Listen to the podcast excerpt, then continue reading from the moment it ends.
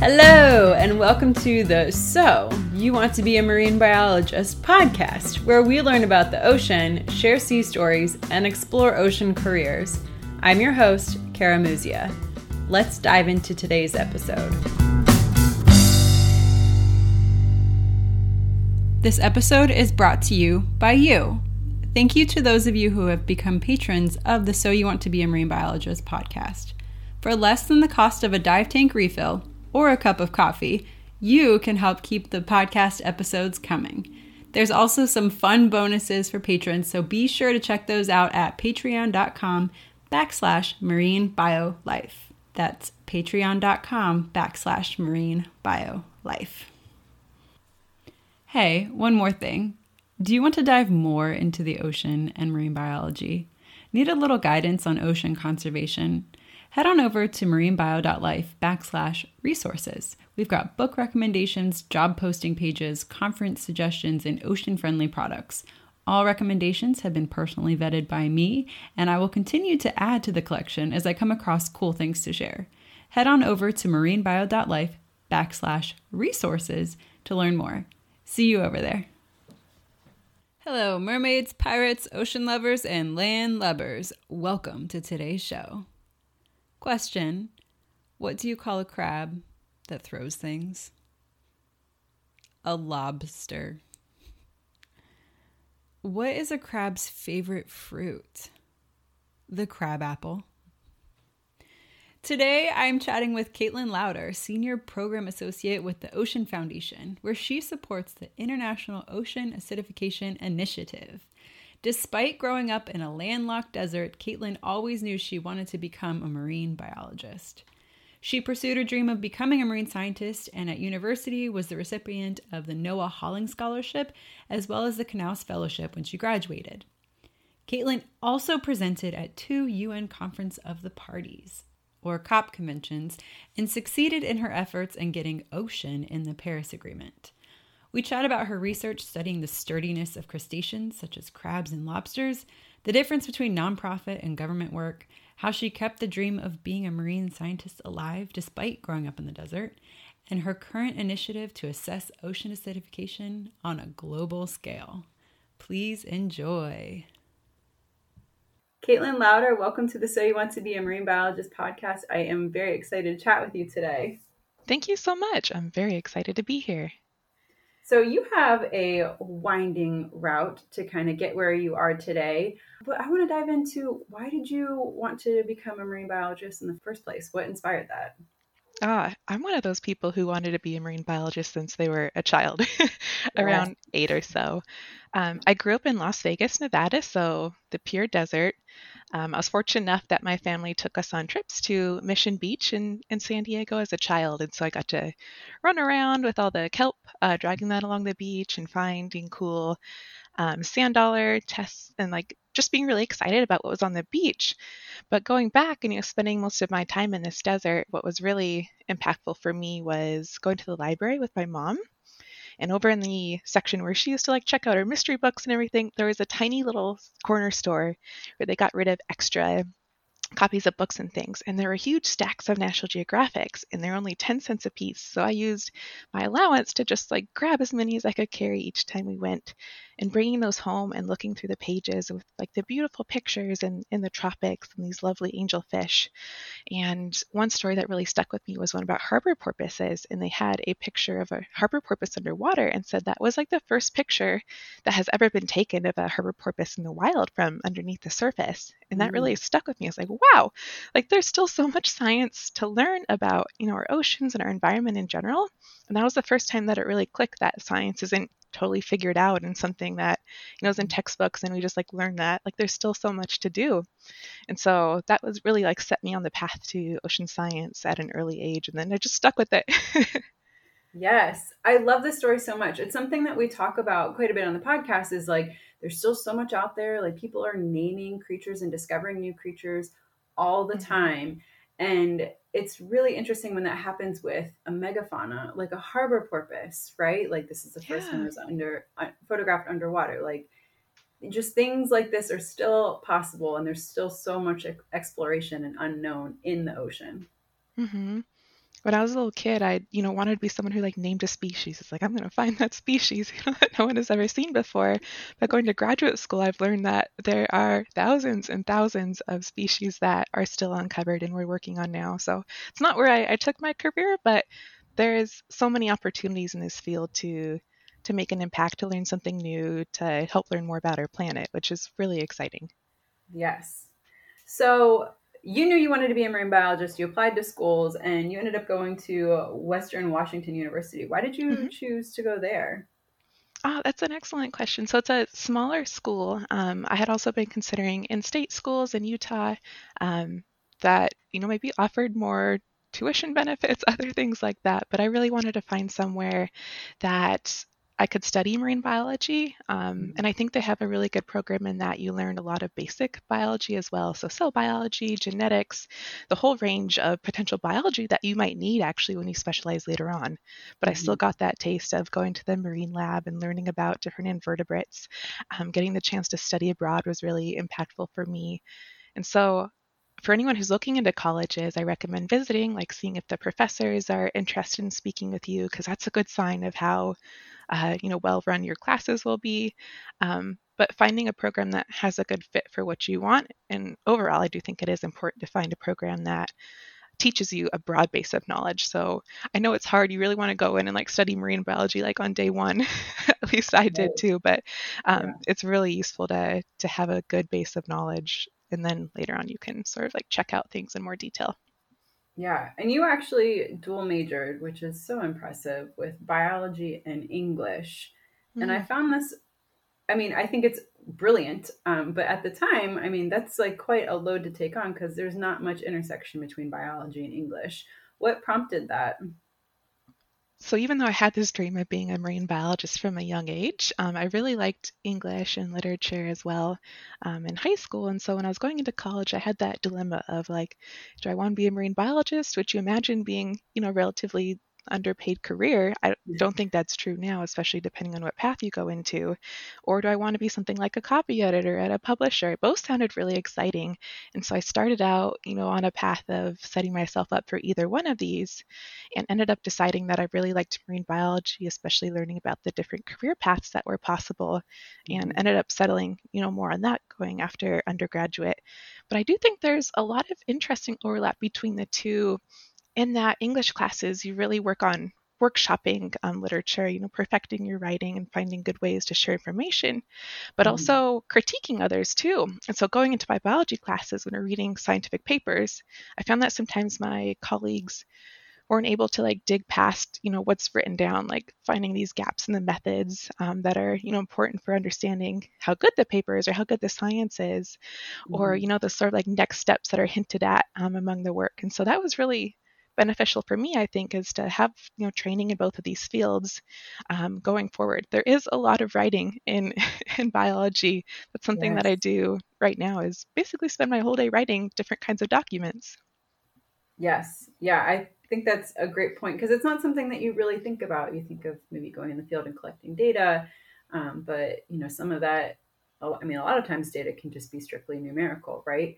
Mm-hmm. So so you don't really think about the importance of English, but grant writing, research papers, you know, the, there's a whole gamut of reasons of why English is super important in this field. So I thought that was brilliant and super interesting that you actually double majored in it. One of the cool things I think about marine biology is that since it is such a diverse field, you can find what really speaks to you. So, whether it is focusing more on the writing, you know, perhaps you might be someone who writes grants full time and is a contractor for organizations that, that need someone to do that, or perhaps you're more into the mathematical aspects and become more of a fisheries statistician um, since it is so broad, or you, you know, you really like getting out in the field or being at the bench and just like working through your samples. There's so many different paths forward to do that. Um, mm-hmm. And I mm-hmm. think that's a really unique part of being a marine biologist. It's just so many diverse topics to uh, look into. Yes, definitely.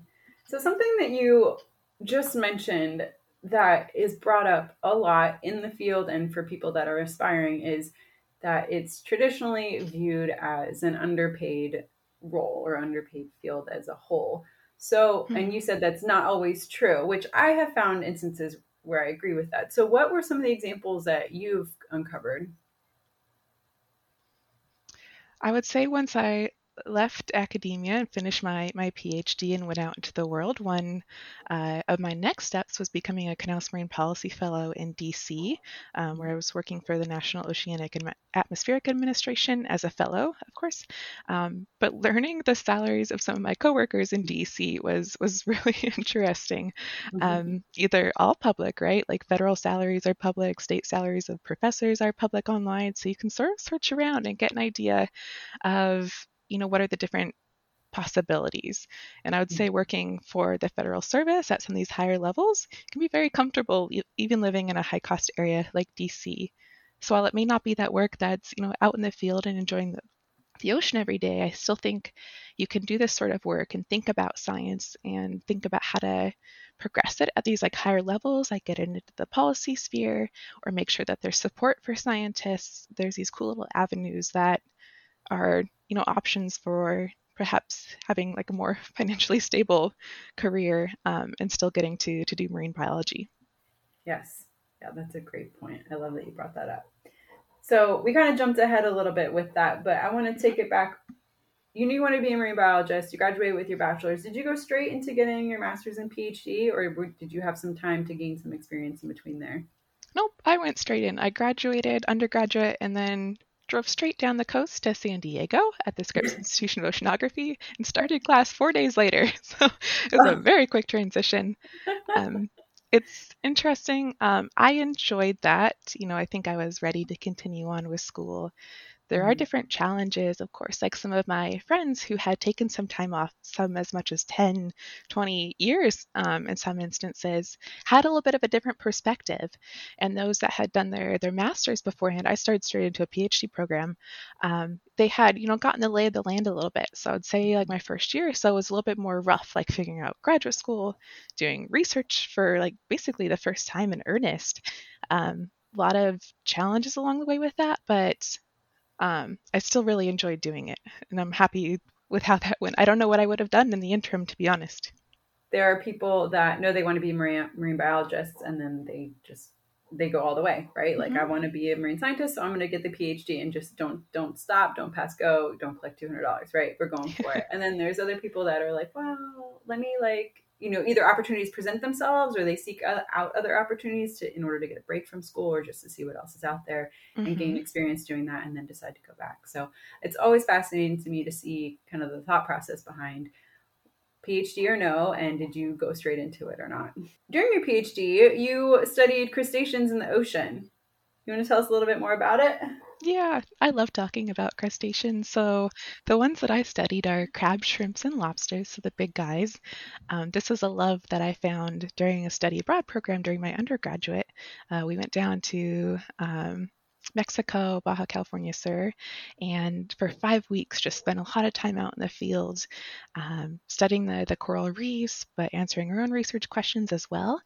And it was there that I, you know, snorkeling around and started finding these little bits of animals that you know didn't look like they were dead, but you know were clearly clearly a piece of an animal. Mm-hmm. And I mm-hmm. found out that they were molts from crustaceans, like a, a crab that had molted and its uh, exoskeleton or its outer shell had washed up on the beach, or mm-hmm. a really brightly colored spiny lobster that I found snorkeling. And I was like, these are you know really cool that you can go along and, and find little bits of the animals that are tucked away in crevices that you'll never see anywhere. Right. And so going forward into um, graduate school, that's something that I knew I wanted to continue studying. And so I ended up focusing my PhD on studying the crustacean exoskeleton. So again, that outer shell that they shed periodically to grow and mm-hmm. all the cool things that it can do. Um, in terms of predator defense. So, you know, pushing back against predators in the terms of spiny lobster antennae, or you know, uh, acting as armor, so an octopus or a big fish can't break into it. They can produce sound with that exoskeleton. Um, it's just like an amazing feature of their body. And I thought that was really cool to study, you know, just for the basic science aspects. Mm-hmm. But I was mm-hmm. really interested in ocean acidification as well, like this mm-hmm. process mm-hmm. of CO2 dissolving into seawater and changing the chemistry in a way that makes some of the um, building blocks of minerals less bioavailable, and having other impacts on ocean life as well. And since crustaceans are relatively understudied at that time, I thought this was a good opportunity to look at how um, these changing ocean conditions can affect the way their exoskeleton functions against predators. So all of the projects that I did um, throughout my graduate time really lent itself to that question. And so I got to study these animals that I that I really loved.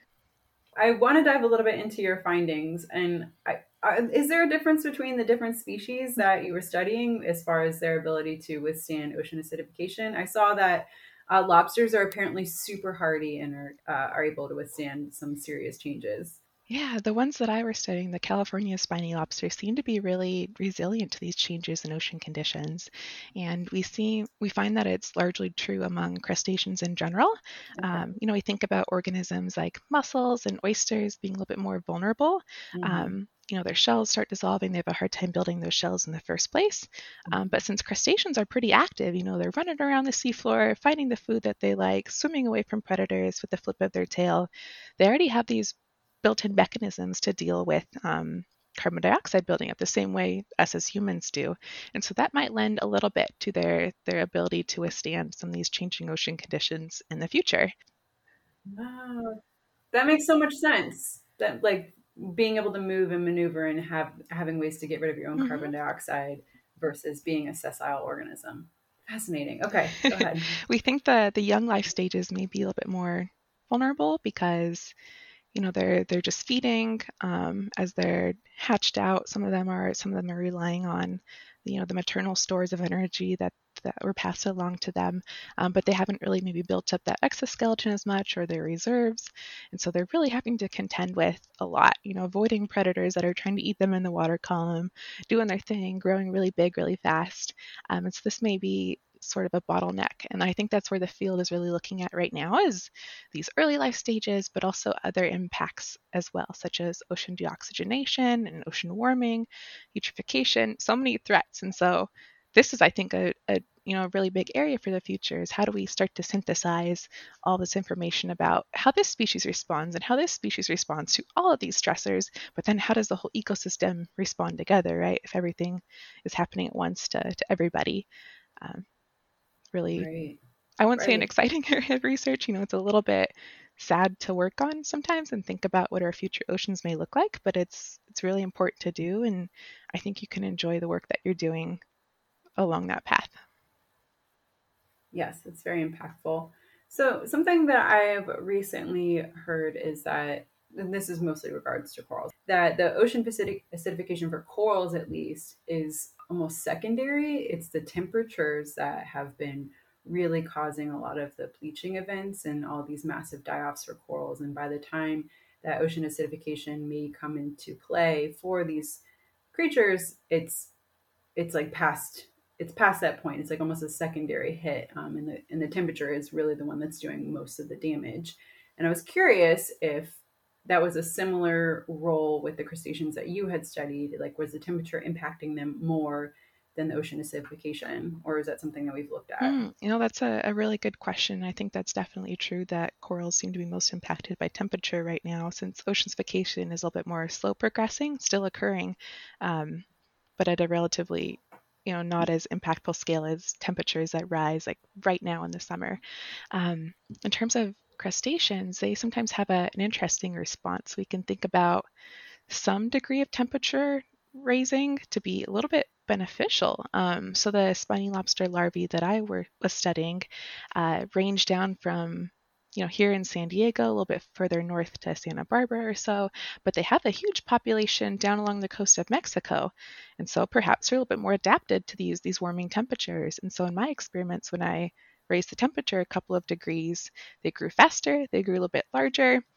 This may have implications mm. for how long their larval period is. They spend um, eight months or so out in the, the open ocean before they molt into what actually looks like a little lobster because before that they're kind of like a little mm. dinner plate with legs um, and they swim back inshore so what happens if, if the timing of that changes if they're growing faster um, and they're getting inshore earlier so lots of different questions to be answered mm. with that but we might imagine in the future too, if it gets too warm, that there's a breaking point where, you know, they just even if they're growing a little bit faster at a slightly lower temperature, they hit that temperature and that's kaput for them. It's something that they can't tolerate. Right. So we're still sort of finding out these these thresholds where we might see the greatest impacts. So fascinating. There's yeah. so much out there to know to understand. I want to chat a little bit about you mentioned that your Knauss um, fellowship that you had with NOAA. Mm-hmm. How did that come about? Was that something that you had heard about in college or university and during your PhD program, and that was something you aspired to, or um, was it just you know going down the research hole of like how do I find ways to fund myself after school? How did you kind of get into the fellowship and you know apply mm-hmm. for it? Some of the fellows that go into the program, it's just something that they've heard about, you know, perhaps when they're during the application cycle. So it's new to them. Um, and those people are definitely mm-hmm. welcomed into the program. For me, it was something that I had sought out throughout my graduate career. I was a NOAA Hollings mm-hmm. Scholar during my undergraduate, which was really impactful for me to get my first research, research experience um, and learn about, you know, what it was like to be a scientist in the, the federal government. And so when I got into graduate school, I was like, NOAA, like I want to end up at, at NOAA. Um, and so I worked towards the what I thought would make me competitive for the Knauss Fellowship after my graduate school. Um, some fellows do it during graduate school. They may be in their first or second year, even of their PhD or their master's program. Um, but I wanted to do it afterwards. Mm. And so throughout my graduate career, I try to do things like learn more about science policy and how, you know, that works on some level. Um, I was fortunate enough to be at a, a, university that sends students to some of the um, UNFCCC COPs, so the UN Framework Convention on Climate Change. Um, COP21 perhaps might be, you know, a good example of something that your listeners might know where the paris agreement was was formed and so getting to see mm-hmm. how science comes into to policy and you know thinking about how maybe my science could contribute to that or how i could share science more broadly about these changes such as ocean chemistry and ocean warming to get them more worked into these sorts of discussions was something that i was interested in and i think really like lent well towards um, becoming a fellow after my time in graduate school Yes. So you were a Hollings Scholar with, I'm sorry, was it undergrad or graduate? Undergraduate. So you can apply okay. during your sophomore year or the equivalent of credits.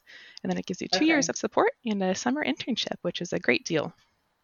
Yeah, that's amazing. So it's actually financial support mm-hmm. during your studies and an internship, which gains you experience to get more experience and more jobs opportunities. So it's pretty awesome. Totally. And for me, coming from a university, you know, Western Washington, which has great teaching but not as much active research, it was really my opportunity to go and get some of that research experience.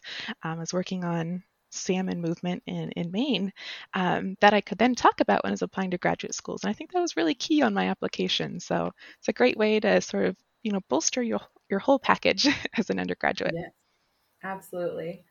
And the Knauss Marine Policy Fellowship actually it has an objective to support U.S. foreign policy objectives, right? So that's kind of how you were able to shift focus more into the bigger policy and not not so much, you know, in with the lobsters and the crabs and the shrimp, which is still awesome and still relevant. Mm-hmm. Yeah, it definitely depends on the office that you're placed in. So each fellow goes through a week, a week and a half long selection process to find their home base for the next year.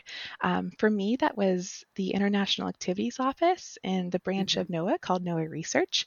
Um, but fellows are placed everywhere. Some are in the Department of State, some are in U.S. Fish and Wildlife. A lot are within NOAA, working on everything from uh, you know, deep sea exploration and supporting the program that does that, to ocean monitoring, to working at these high levels of NOAA, and sometimes staffing the NOAA administrator. So lots of different levels to learn about what it's like to be a federal, um, you know, employee, mostly in the DC area. Yeah sounds like such a unique and interesting mm-hmm. opportunity to do that it was. It was very impactful. Seeing the the difference between that and academia was really interesting for me. Um, since mm-hmm. I went straight into my my PhD, I didn't have that work experience.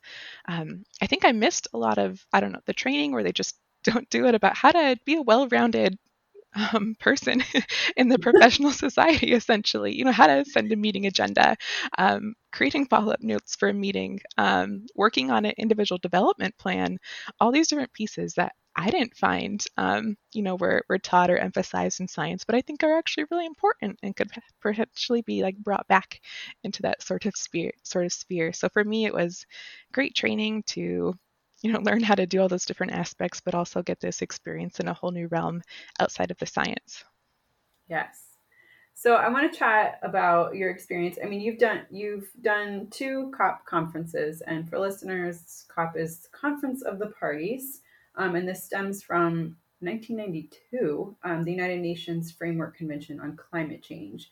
So it's a worldwide place to present and find information on climate change and the effects. And it's leaders and scientists from around the world that are getting together to discuss climate change and to kind of figure out what best moves are. So, what was your experiences at your COP conferences that you went to? It was a whole new world for me coming from the, the scientific perspective. There's you know a lot of delegates that are put forward from each country that's a, a party to this convention um, there are people from ngos non-governmental organizations that are there to sort of you know bring forth their message there are you know some t- scientists in a very rare capacity actually reporters that are covering the whole um, issue. And so for me, going there as a scientist, we're able to have a booth um, in this sort of area where delegates walk by. And our job was to push the oceans as such a mm-hmm. vital piece of talking about climate change, right? Like they take up mm-hmm. 90% of excess heat, about 25% of um, the excess carbon in the atmosphere but they also really feel the impacts of climate change as well through oceanification, ocean warming, and deoxygenation. So they should be mm-hmm. recognized in these big agreements. Um, you know, not only as a tool that um, countries can use to um, you know address climate change, but something that we should be considering as well um, to bolster our, our, ambition for addressing climate change. And so we see delegates walk past our booth and sort of draw them in. Um, COP21, we had these little USBs that were a bracelet, and so you sort of draw them in and then slap the bracelet on them and say, look at the files on this USB, but talk to them about the importance of, of ocean climate change as well. Um, and so throughout COP21, we are trying to get the word oceans in the, the Paris Agreement. And of course, it's up to the negotiators from each country that are sort of redlining this and deciding you know shall versus should and and this paragraph or this article um, a lot of minute details in there. But just on the whole trying to push that message to anyone who would listen about the importance of the oceans um, and so it was really impactful for me to see how these things get decided on the large scale, that it really is a small number of delegates that are coming together and working through the night as best as they can to follow the um, the goals of their own country, which you know perhaps may not be their their own, but are sometimes dictated to them, um, to really put together a final text that hopefully everyone can sign. I know a lot of it you know gets pushed out at the end. Um, you know, just trying to get everything done. You sort of lessen up the the, the tightness of it. Um, mm-hmm. But it's it's still a really interesting experience to see how that comes together um, in these big global agreements. Yes. So, how effective were your methods? The ocean got in the preamble of the, the Paris Agreement. So, the word oceans is in there once. Um, and so that day, uh, we printed out a little press release that we had typed up myself and my, my colleagues from my institution, some other ocean facing facing institutions, and ran around to the reporters and snuck in there, just trying to emphasize the importance of, of recognizing our oceans. It was really fun to do. Um, and that was sort of my first large like public speaking engagements as well um, at the the U.S. Center, which is um, a booth um, that some countries have to to showcase their climate efforts and um, talk about you know particulars of you know what their scientists are doing or what their ambitions are, what their vision is for the future, and so that was that was really impactful as well. And now since we're um, going into this era of virtual um, events as well.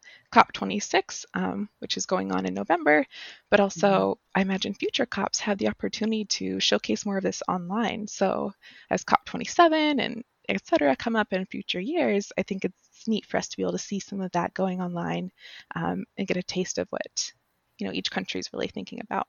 Is COP26 is it ha- coming online this year? We can like watch it from the comfort of our own homes. We don't have to fly to go see it. I know that's such a challenge, right? Like I understand the importance of world leaders coming together. I've been on um, as a Knauss fellow. I was a delegate on a, a, US delegation that went to like an international conference, and it's challenging to work out um, changes in text online and with your colleagues mm-hmm. when you mm-hmm. can't have sidebars as easily, etc. So I understand the importance of everyone getting together, but yes, yeah. we're in this era where we do have these these neat tools to see everything online, and so a lot of um, events are broadcasting them, either live streaming it during the actual COP or putting it later on their their YouTube channel. And I know the U.S. has the U.S. Center YouTube page um, where they sort of record all of their their events. Um, so my talk from many years ago is archived on there if anyone feels free to dig into it. Very cool. That's awesome. That's great news. So what was what were some of the differences? Like we mentioned, you've been to two COPs, COP21 in Paris and then COP23 in Germany. What were some of the differences between the two conferences that you went to? What I've been really inspired by over the last couple years is the inclusion of oceans in the COP. So whereas at some of these earlier um, COP events, there was maybe like one ocean booth, maybe two, um, and a lot of ones about forests. Um, not a whole lot of side events, which are just sort of like talks and things that are organized around the actual negotiations.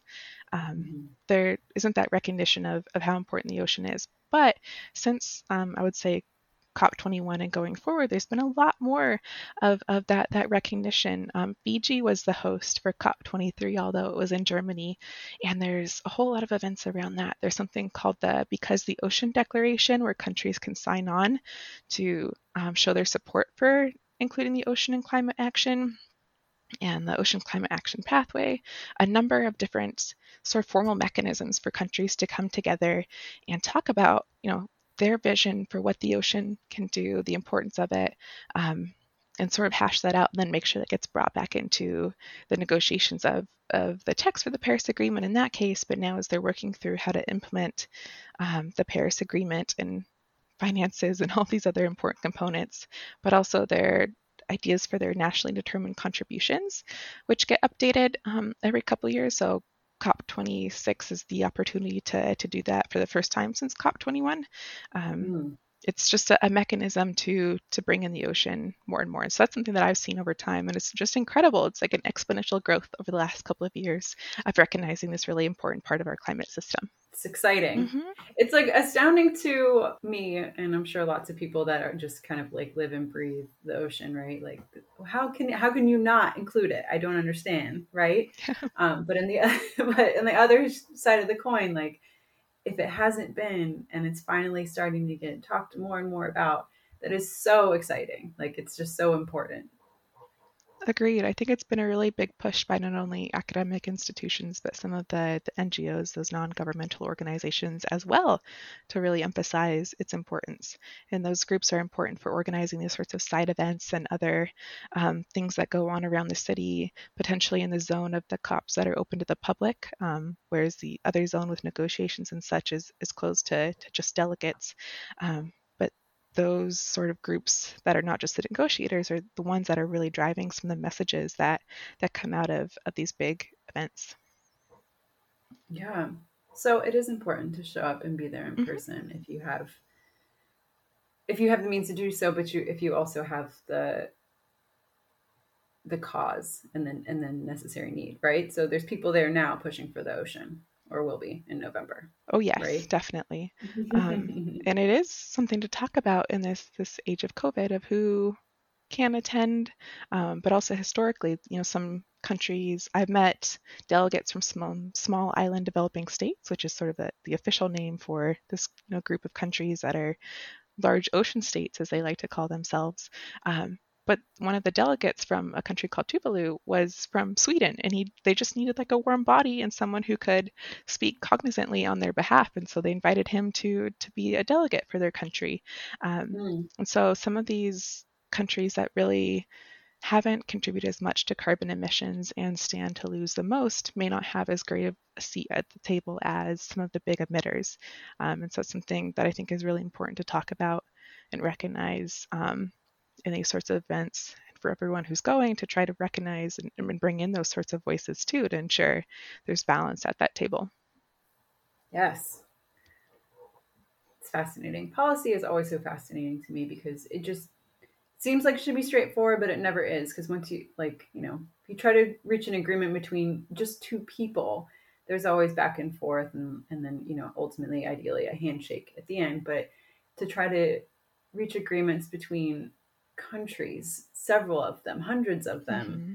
over worldwide issues and it's yeah, there's a lot to it. So it's super important. Yeah, you see what the challenges of bringing together 197 countries, and that's why I think there's not only value in, in these global agreements, but also working on a regional scale, and importantly, working on a local scale as well too. That's where some of the inspiration for you know larger efforts really bubble up.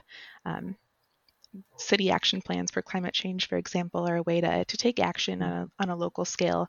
Um, and then we'd be inspiration for other cities to do so or whole states et cetera et cetera to address these these large issues. I don't think it's something to get um, you know discouraged about by by thinking about the, the large effort that needs to go on. There's small pieces and small steps you can take here and there to really contribute to meaningful change. What is it? Think globally act locally. This is all during your Knauss fellowship correct i did the your, cops your... during graduate school so a little bit of a range there i guess and then you made the leap over from academia to nonprofit world. So what inspired that shift?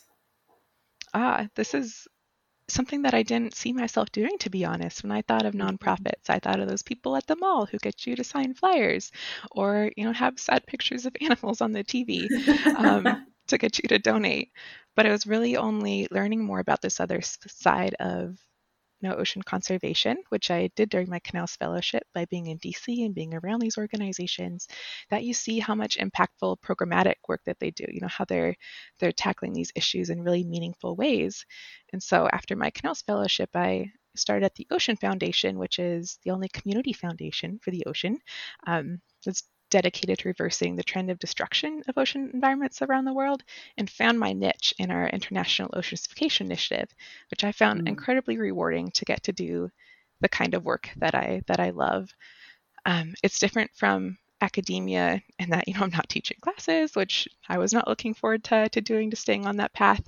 Um, but I still feel like I get to do some of the best parts of of being a scientist. Um, I'm not necessarily doing the science myself, but I get to help scientists around the world do that. So um, our vacation Initiative does a lot of capacity building for, for ocean science in, in general. So, increasing ocean acidification monitoring around the world.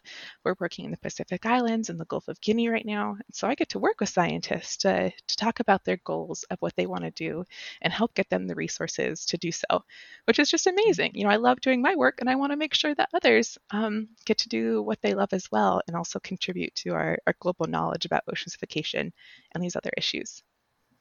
Yes. Okay. So can you kind of break break down a little bit more about what your role is? So you you mentioned you have like a specific project in the Gulf of Guinea that you support. So are you able to provide funding for them and for them to go out and kind of collect data and then that data is assimilated into a larger database as part of the Ocean Foundation and then you get and then in turn the Ocean Foundation gets to dispel and assimilate that for the world to use? To some degree, we also have such a, I think, a broader um, role as well. So yes, we we do provide funding um, as a member of a community foundation. I'm applying for the same sorts of grants that sometimes scientists are applying for. So while I love grant writing I love getting to do that. Um, that is a part of, of my job to find this funding that then we can apply and bring resources to other places. So, mm. and for the example of the Gulf of Guinea um, and the Pacific Islands, we're able to provide training for ocean acidification science. So basic introductory concepts about, you know, the ocean chemistry all the way to how to carry out biological monitoring. And we do this with a, a number of partners. We're working with the Intergovernmental Oceanographic Commission to use an online training course that they're bringing online. We have partners in NOAA. I still work with some of the, the colleagues that I worked with during my Knauss Fellowship, which I really love doing. And then importantly, a ton of scientists who can provide their expertise too. And we're able to um, you know, support them as well for their time and so we have this this training to, to bring in not only undergraduates who are interested in ocean acidification, but scientists who are looking to work into this new sphere to resource managers who want to learn about you know what is the impact of these changing ocean conditions to the stuff that I care about and my fishers care about, et cetera. Um, and then we provide equipment as well. So there's something called the Go On in a Box kit, and that's part of the Global Ocean Acidification Observing Network. And it's a suite of over like 40 different items that we pack into a very large box and send off mm-hmm. to, to scientists at these institutions. It includes almost everything that they need to carry out ocean acidification monitoring to really high standards. Um, and so we provide then hands on training for them to use this equipment and be able to integrate it into their lab. Um, they can go out and take water samples as frequently as they want. They have sensors that they can deploy and leave in areas, perhaps with coral reefs or other habitats they want to learn more about. And then um, once they've collected that data, we have a process for them to submit it to um, global platforms. So the Global Ocean Acidification Observing Network has a platform, but there's also something called the UN Sustainable Development Goals. And goal 14.3.1 um, is helping develop an indicator for ocean acidification by collecting information on ocean pH around the globe. And so we train mm. them on how to upload their data. And so they, then they become part of this, this whole global system that's learning more about ocean acidification and really become integrated into the research around it. And so it's really exciting to see someone who just wants to do this work. Um, you know, of course, I've only been there for less than a year now, so I haven't gotten through this whole process with my my scientists yet. But you know, from what I've heard, just bringing them this this equipment and the training and the support you know along the way continually when instruments break or they have more questions you know we're there to to answer those questions send them new equipment connect them to the experts and then they're able to to carry out this research that they are really interested in and has an outsized impact in their their region. Amazing. Really so the international ocean acidification initiative that you you are part of you're enabling. You're enabling everyone not everyone you're enabling global efforts to collect data in order to better assess what's going on in the oceans as far as ph is concerned at least. Totally. And we're also interested in bringing that out to ocean science in general um, yeah. uh, through EquiSea, which is a, uh, a program that um, we have developed at the Ocean Foundation, but in consultation with um, dozens and dozens of other partners around the world for um, to create ocean science capacity for all. And so what that means is um, being able to talk to, to, people in a certain region and learn what their issues are, right? Are there not the jobs for the kinds of careers that are taught in colleges? Or perhaps, you know, there's not the programs even in the universities that would allow people to fulfill jobs that have a need. Um, like are there environmental impact assessments that need to be carried out? And does the country hire you know contractors from outside the country because they don't have the in-country capacity? So we're thinking about what we can do to sort of fill these gaps and connect the people that are interested in ocean science to the careers that they're interested in um, and really build ocean science capacity that way so it's neat to be able to focus on ocean acidification, which I love and you know really want to address, but also so much more impactful to, to think about ocean science as a whole and you know get everyone on the globe on sort of a level playing field that hasn't really been possible over you know the last couple of decades. It is such a cool initiative. I love it. I love getting people to work together. And the fact that you guys are doing it on a global scale is just seriously impressive we work on a lot of time zones. So it's always a challenge finding those those perfect meeting times but I feel so lucky to have the, the tools that we have today to facilitate that. One of my favorite questions to ask is what does the ocean mean to you?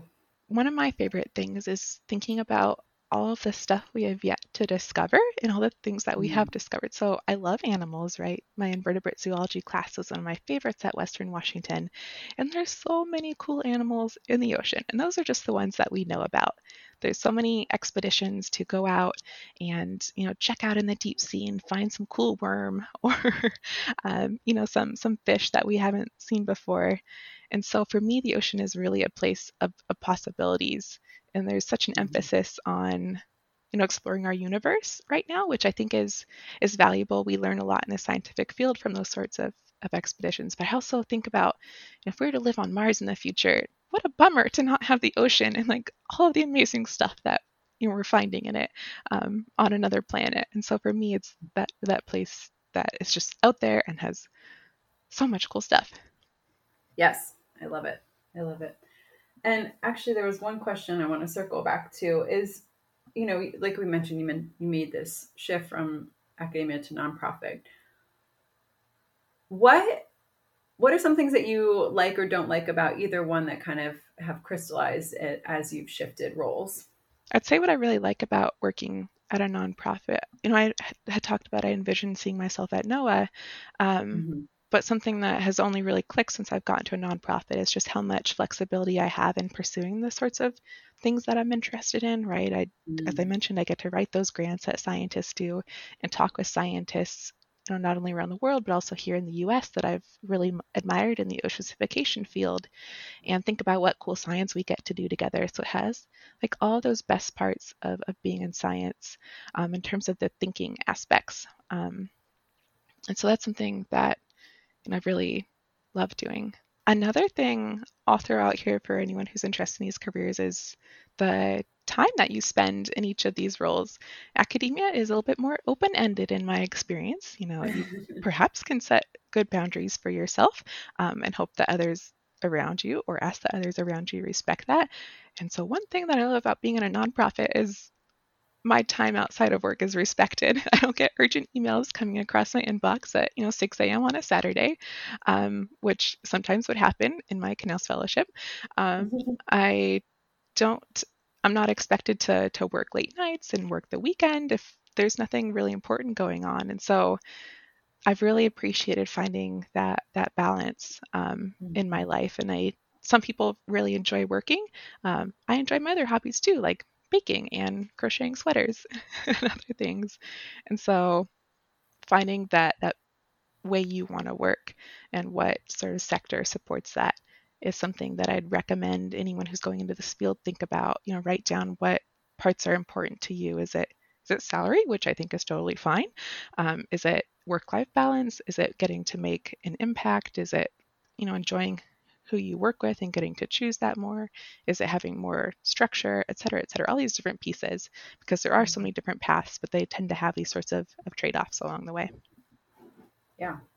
I think that's true for any field, right? Mm-hmm. Like kind of writing down what what's important to you, what you want your life to look like with it, and being able to test it. Because you know, one one shoe doesn't always fit mm-hmm. the other foot, right? So you may have to try different different nonprofits or bounce back and forth between academia and nonprofit or government work and kind of see what that looks like. So that's great advice.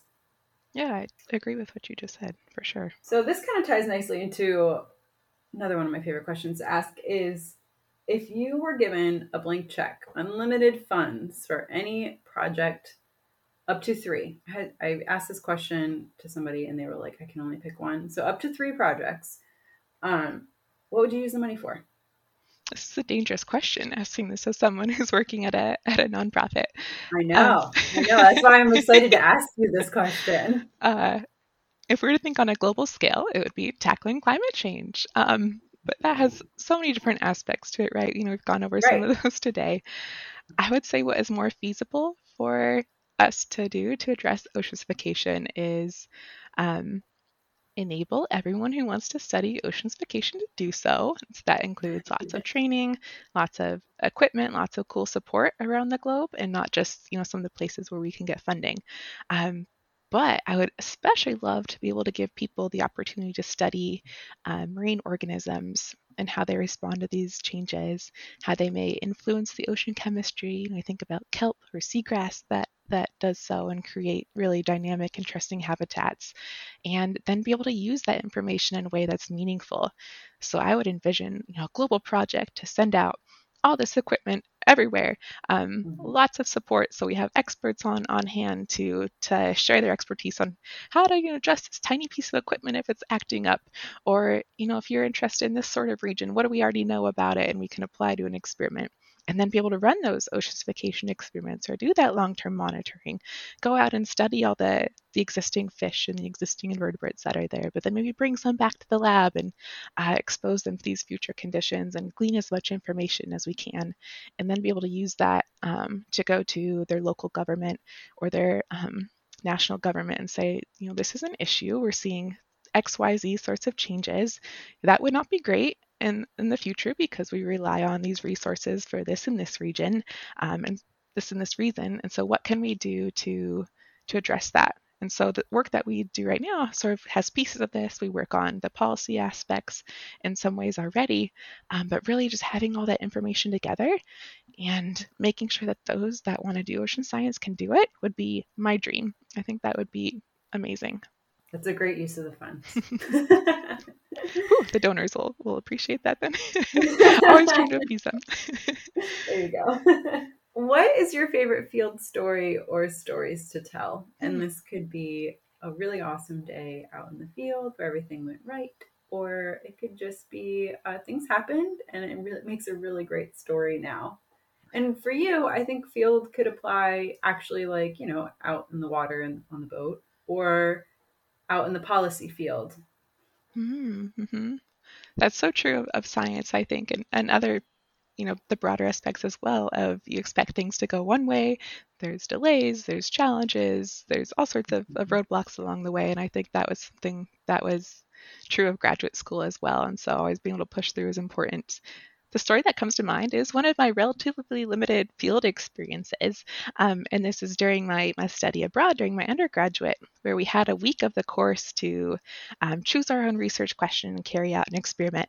And so, since I was you know, indulging my new love of crustaceans, I wanted to study these fiddler crabs. And so um, the professor said, All right, behind this marine lab, um, where we're taking classes, if you wander through the mangroves a little bit, there's this mud flat with these fiddler crabs. So mm-hmm. I know, wandered my way back there, walked through the shallows, walked around the mangroves, and came across this beautiful mud flat of, of fiddler crabs that are doing their little claw waves as the females are walking mm-hmm. by. They're ducking in, they're eating stuff. It's really amazing. And so I wanted to study um, how they build their burrows. Like, are the burrows a little bit deeper at higher tide levels? Are maybe more of them living down near the lower tide levels or they have more water influx? Like, what are they doing there? And so this was prior to me taking any sort of field ecology classes or labs or anything. So I had a general idea of how to use the quadrat tape and like the, the mm-hmm. PVC quadrat that they sent me along with, but apparently not enough because I laid out my transect tape uh, at the low tide line and used my quadrat uh, to go up and down, up and down.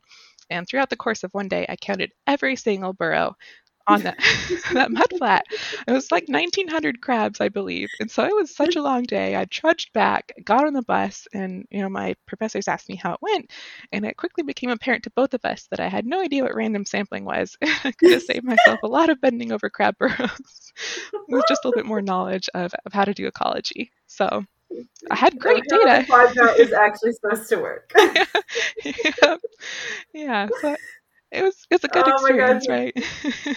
yes, you know that's character building. That is what we call character building. mm-hmm. I learned a lot about those crabs those days. So you know what? They're really entertaining to watch with their big claws. They are. It was it was amazing. So for listeners, well, there's two things. One, fiddler crabs are really fun. They have these like the males have these like nice big claws, and they like wave the females over, saying, "Come here, come look at my pretty claw. Don't you like it?" So they're very entertaining to watch.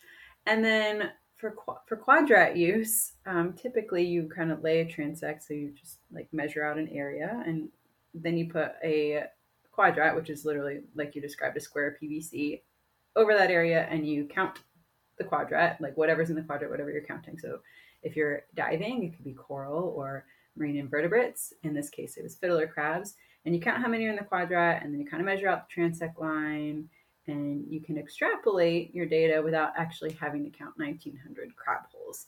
So that's fast. That's uh, that's such a good lesson, though. and now they'll know how to use the quadrat. you know. Basic ecology. Oh my gosh, that's so good though. That's great. So at the end of each episode, I like to leave the audience with a conservation ask to go forth and bring into the world. What would you like my audience to take from your episode today? Ooh. Um, so I want to ask listeners to take a topic that they only find or follow on a like a cursory basis on social media and dive into it further to find more voices and more perspectives on it. Um, so essentially, diversify who you hear from um, because some big social media influencers or some organizations have grown their following by focusing only on what they themselves do, um, which may not always be the best or most efficient or factual or even beneficial way of carrying out ocean conservation. You know, they may just be like posting what gets them engagement and elevates their own personal status. So I'm not saying we only have to listen to PhD experts, you know, that are citing peer-reviewed work. Those are the mm-hmm. be-all, end-all of voices. Um, but I think it's really useful to dive into a topic and look at those who have a more on the ground perspective. Um, you know, those that have local and indigenous knowledge of an issue, um, those that have focused their career deeply onto that issue and, you know, think about it 40 hours a week, more so than any of us who are following them probably do, and those that share other perspectives and highlight diverse voices too. So I'll put a plug in for the Ocean Foundation's uh, social media because our team highlights a lot of our partners and reshares information about um, lots of different ocean conservation issues. But I just think it's really important to be able to um, find different voices and sort of weed out, you know, what may just be self-serving or what looks good on the surface to, to learn more about, you know, ocean plastic or other stressors on the ocean as well. Great ask. I love that. It's a great message. Kind of expand beyond your bubble. I dig it. Which is such a challenge. I open up Twitter, you know, wake up and look at what I look at, but um, I think we can all right. benefit by by seeing, you know, what what others are, are talking about and having a diverse amount of voices that we're that we're following and learning from. I agree, 100%. If listeners want to find you, connect with you, learn more about you and or your work at the Ocean Foundation, where is the best place to do so? The Ocean Foundation is on basically every social media platform you could wish. And like I said, our social media team uh, has a great amount of content um, on all these different channels. So I'd recommend following them on your preferred one. Uh, for myself personally, I'm on Twitter at Declawed Decapod, which seems a little bit sad um, now that I think about it. Uh, decapod or decapod crustaceans like crabs and shrimps and lobsters, and they're declawed because I was studying ones without claws for a long time, such as grass shrimp and spiny lobsters. So I'm not ripping the claws off of crabs, I promise. um, They're naturally declawed. Yes, naturally. they come without claws. Yeah, and they do things great without them. so that, that's where I'm at. Fantastic. Well, thank you so much for being on the show today. I really enjoyed our chat. Thank you so much for having me. I really enjoyed talking with you as well. Hey, do you want to help the oceans? Have you considered a career in marine biology, but maybe just aren't sure where to start? Head on over to my website, marinebio.life, and subscribe to my newsletter. When you subscribe, you'll receive a free PDF download where you'll learn the seven steps to becoming a marine biologist without the degree. Thank you for listening to today's show. I'd love to hear any insight you've gleaned. Leave a comment in the show notes or send me an email over at marinebio.life. If you enjoyed this episode, leave a review and, of course, share with your friends. If you want more resources for ocean news, including conservation topics and careers, plus personal insight from me that I just don't share anywhere else, join me at marinebio.life and sign up for email updates. Keep after your dreams and making waves in your community. One person can make a difference. Thank you so much for listening, and I'll catch you next time on the So You Want to Be a Marine Biologist podcast.